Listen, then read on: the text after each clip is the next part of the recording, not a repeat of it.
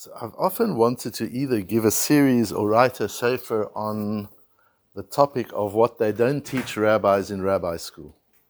And one of the reasons that I, that I haven't done it is the book would be very big and the, the course would be very long. Uh, what are some of the things they don't teach rabbis in rabbi school? It's the same as they don't teach leaders in leadership school.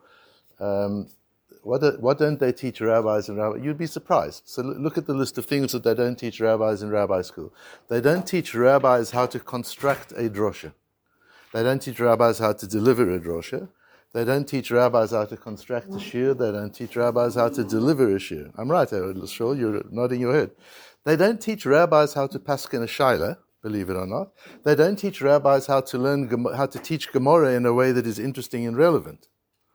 They don't teach rabbis when to intervene and give mussar and when not to intervene and give mussar and how to intervene and give mussar and how not to. That's 10 things I've listed already that are crucial to being a rabbi and not one of the 10 are taught in most rabbi schools.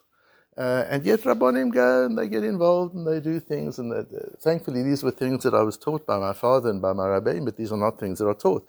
And the sugya today deals with one of these things, and Daflam Aleph deals with one, with one of those areas. Um, and, and that is when do you intervene and when don't you intervene? When, with a community, a community does certain things in a certain way. How many Rabbonim have, have caused untold machlokes and sometimes lost their position for not knowing these principles? When do you intervene? When don't you intervene? You see somebody doing something that isn't correct. When do you say something? When do you stay? When do you stay out of it? These are the principles of this of this piece of Gemara, um, and as we look at it through the eyes of the Rishonim, it becomes really, really interesting. So the um, the case is in this, this piece of, of, of the Gemara Perikruvi of uh, of Beitza deals with a whole lot of things that essentially allowed on Yom Tif, but you, but they're not Yom Tifdik. They um, they they they're likely to, to damage your Yom Tif, to destroy your Yom Tif. So you have to do them in different ways, and the and the Gemara works out these these boundaries. One of the things the Gemara says, Tan Rabbonan ein metapkin ve'en besapkin ve'en beraktin on Yom Tov. You don't clap your hands and you don't dance and you don't create rhythm, um. But it's strange that today we see people do that. They do clap, they do dance, they do these things, and the Rabbonim are standing by and nobody says anything. And then the Gemara said, Rava, Rava has said that a, people shouldn't sit at the edge of a mabui, of a courtyard, which is a set up as a Rishus HaYochid, and there's not a clear fence between the courtyard and the Rishus HaRabim, because you can come, something can roll, roll away. A woman could be sitting at the courtyard doing something, and, and something rolls into Rishus HaRabim, and without thinking, she'll grab it, and then she's over in Isidoraisa, and yet we see people doing it, and we don't do it.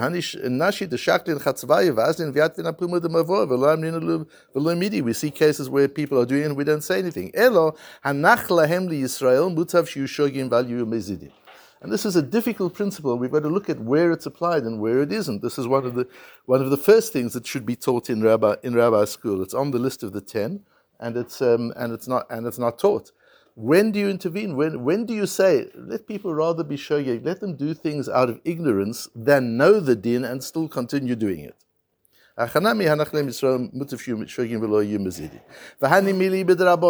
Gemara, but about their conditions? That's if it's only with a drabonon, a law of the rabbis. But if it's a law of the Torah that people are being over, you need to intervene. But that's not even true. Lo The fact is, even if it's even if it's a law of the rabbis, even if it's a law of the Torah, lo midi, we don't intervene. To sefes Yom Kippurim because there's a do'araisa requirement to add on to Yom Kippur to start keeping Yom Kippur before the before the day actually starts. V'achli v'shoso ad shechashecha, and we see people eating until the last minute, until sunset. midi, and we don't say anything. And says Tosfos because the din of Tosefes Yom Kippur is Doraisa. How much Tosefes the Rabbanon decide. But the fact that the, that Tosefes Yom Kippurim is Doraisa, so Tosfos says it's not that they're over Doraisa, a, a, a, proper Doraisa. That wouldn't, that wouldn't be okay. Uh, because vaday lo ayu mashad chashecha. They weren't certainly eating until dark. Avdi yisurim doraisa. Then they would be doing a doraisa, but they're involved in a doraisa area of not adding on for Yom Kippur. But the rabbanon are the ones who actually determine it, and therefore we, we don't intervene. So, so we see two, there seem to be two elements of, of non-intervention in the Gemara. The one is Doraisa Darabonin, and we see in Tosfos not so clear how you define Doraisa and Drabonon, but we'll define it in a moment.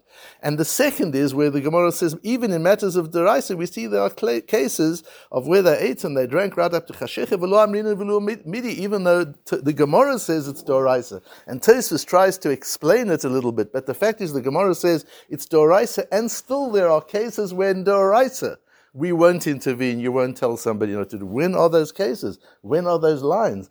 I think to myself, what's more important for a rabbi to learn in rabbi school? This should be the first class.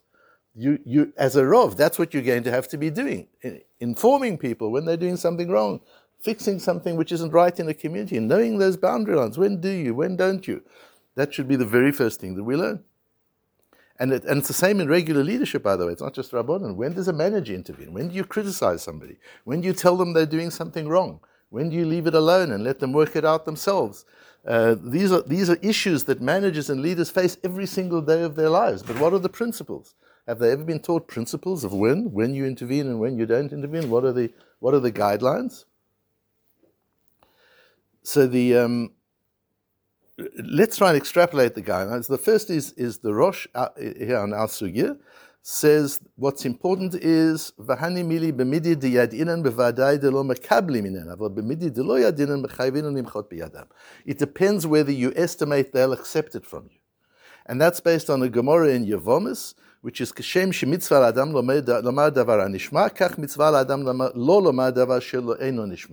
What could be more important to learn in rabbi school? Don't intervene when they're not going to hear you.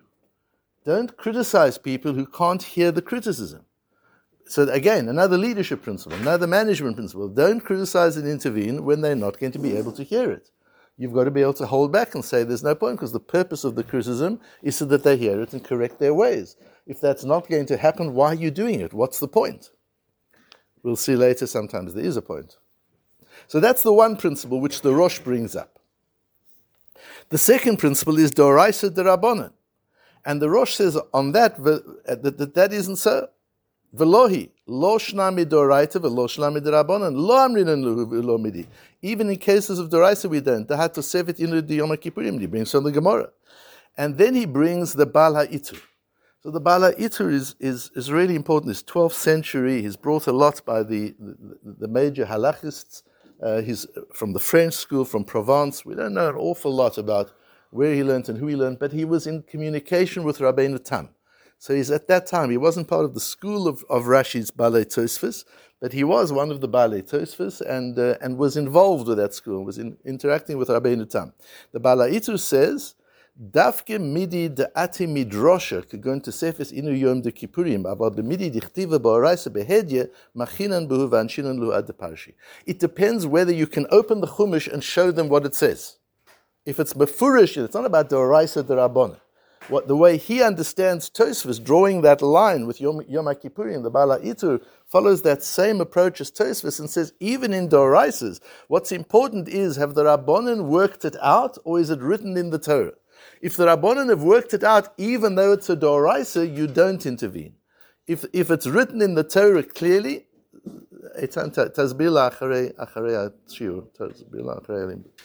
um, the, uh, if it's written in the Torah clearly, you can. So now we're getting on to another principle. What's the principle here? The principle here is if it's written in the Torah, it's not you. You're simply showing them the posuk. This is what it says. It's not me. What, what, what are we worried about with intervening? Is somebody says, Who are you to tell me what to do? And that's incredibly negative. So a, a, rabbi intervenes or a leader intervenes, and the response of the balabait, of the person, is, Who are you to tell me what to do? That's destructive. So says says the Bala Itu, so you've got to be careful. Only do it in a place you can say, it's not me, I'm not telling you what to do. I'm just pointing out to you that that's what the Torah says. If it's in black and white, then you can bring it to the attention, because you're simply bringing it to the attention of a person. You're not imposing your understanding of, of it on the person. So that's a very important principle of the Bala Itu. Um, and the, the, the uses that principle in saying and, and he uses a Ran as well, that the Masha Einu Mufurash Batorah Karinan Derabonin. There are certain things which the Ran, the Ran holds that things which are mufurish in the Torah are called derabonin. They are not derabonins. There's a difference which is a mitzvah derabonin, where the rabbis legislate the law, and a, and a situation where the rabbonin explain a doraisa. Says the Vilna Gaon, based on the Ran, very often, including in our sugya, when the Gemara makes a difference between Doraisa and the it doesn't mean Torah laws and rabbinic laws. It means laws that are explicit in the Torah and laws that are implied in the Torah but, but made explicit by the Rabbanon. If it's implied in the Torah and made explicit by the Rabbanon, says the Bal HaItur, you don't intervene. You don't have authority to intervene. You don't have the influence to intervene. So, so back off. Then the Mordechai says an amazing thing. We've learned that we learned about the Mordechai so many times. Such an important Rishon who's who's neglected to a large extent because he's difficult. Because also the there are misprints and different versions of the Mordechai. It's not an easy sefer to learn, but it's become easier and easier with the academic work that's been done in organizing it. So the Mordechai, you remember, Talmud of the Maharam MiRutenberg. The Maharam MiRutenberg is that link between the Balei Tosfos and the Poskim. So that, that the Tur and the Shulchan Aruch that come later on, the pivoting point between the Baalei Tosfos, who are these analysts who reason through the Gemara, not like the Rambam, who just says it as it is. The Baalei Tosfos work it all out and show us how they work it all out. They give us methodology. And the, the Maharam MiRutenberg is kind of the last of the Baalei Tosfos, the beginning of the Poskim. The Rosh and the Mordechai are two of his major Talmidim. The Mordechai is a big important one because the Mordechai curates people that we don't have other access to. So the Mordechai curates the whole school of the Baalei Tosfos and brings it into halacha in ways that nobody else does. The Rosh does a tiny little bit of it, but not very much. Um, most of that, of the knowledge of how the Baalei Tosfos thought about psak, we get from the Mordechai. And the Mordechai says over here, he adds a new thing in which we don't see anywhere in the Gemara. If they're just making a mistake, you've got to try and make them straight. You've got to try and educate them. The role of it. So now this here you have it in those words. The Mordechai puts his finger on the dilemma of the rabbi. Again, this Mordechai should be second day in rabbi school. What's the dilemma of a rabbi? I need to educate or do I need to intervene. When am I educating and when am I intervening? What constitutes education? Says the, so one is, it says so in the Torah, you're showing them the text. You're not imposing it on them, you're showing them the text. The other, the Mordechai says, is if they're open to it.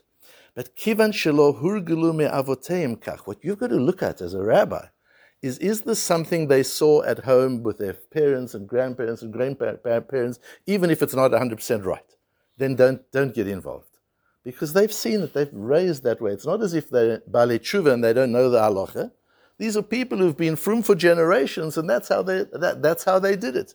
And particularly now, when people are coming together from all different parts of the world, there are ways that the Litvish people paskin, there are ways the Polish and the Hungarians, the ways the Taimanim and that the Moroccans and Algerians, they're all different.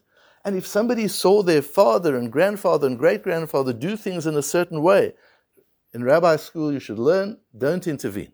Don't change that because that's in their blood, that's in their DNA. They understand and they believe it to that way. But if it's not Urgulumi Avatayim, if they just don't know, they Bale Tshuva, they're new to it, they just don't know. There you have to tell them.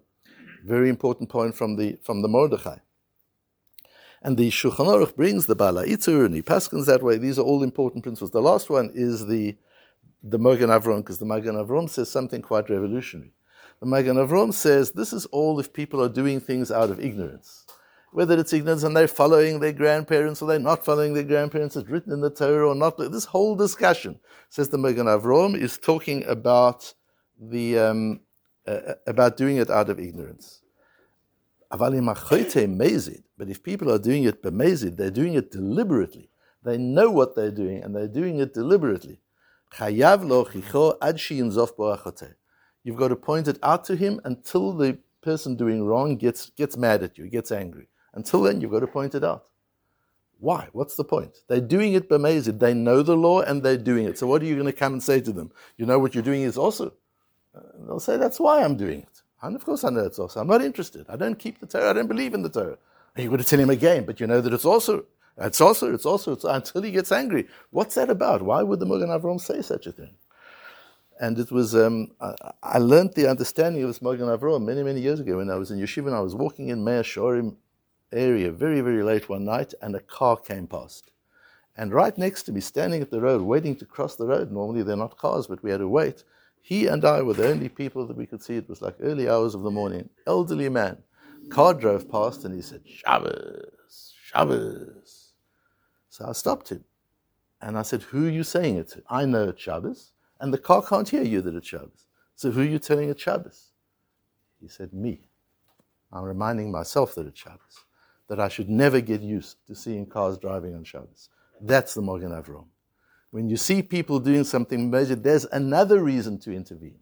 A Rav or a religious person, a frum person or a leader, whoever, never get used to standards you can't change. Sometimes in life you're in a situation where you can't change the standards. It's, it's gone too far. Things are doing things, people are doing things, societies are doing things, communities are doing things which you know are wrong. And they're doing it b'mezid, they know it's wrong.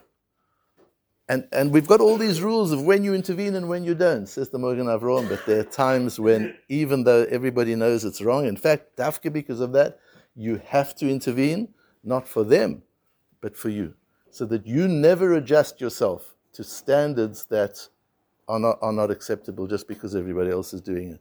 So part of, of teichacha is not just to correct the other person. Part of teichacha is to make sure that you remain sound and clear in what's right and what's wrong. And that although you're allowing certain things around you, whether you're allowing it because it's derabbanan, whether you're allowing it because it's not mafurish in the Torah, whether you're allowing it because it's minag saying that's what they've always done, mutav shiyu shogegin, there are all sorts of reasons where as a leader you might stand back and say, I'm not going to intervene. But if it's done deliberately around you, says the Mogen Avram, and intervene, intervene, intervene, not because you're going to change them, but because if you don't intervene, they will change you.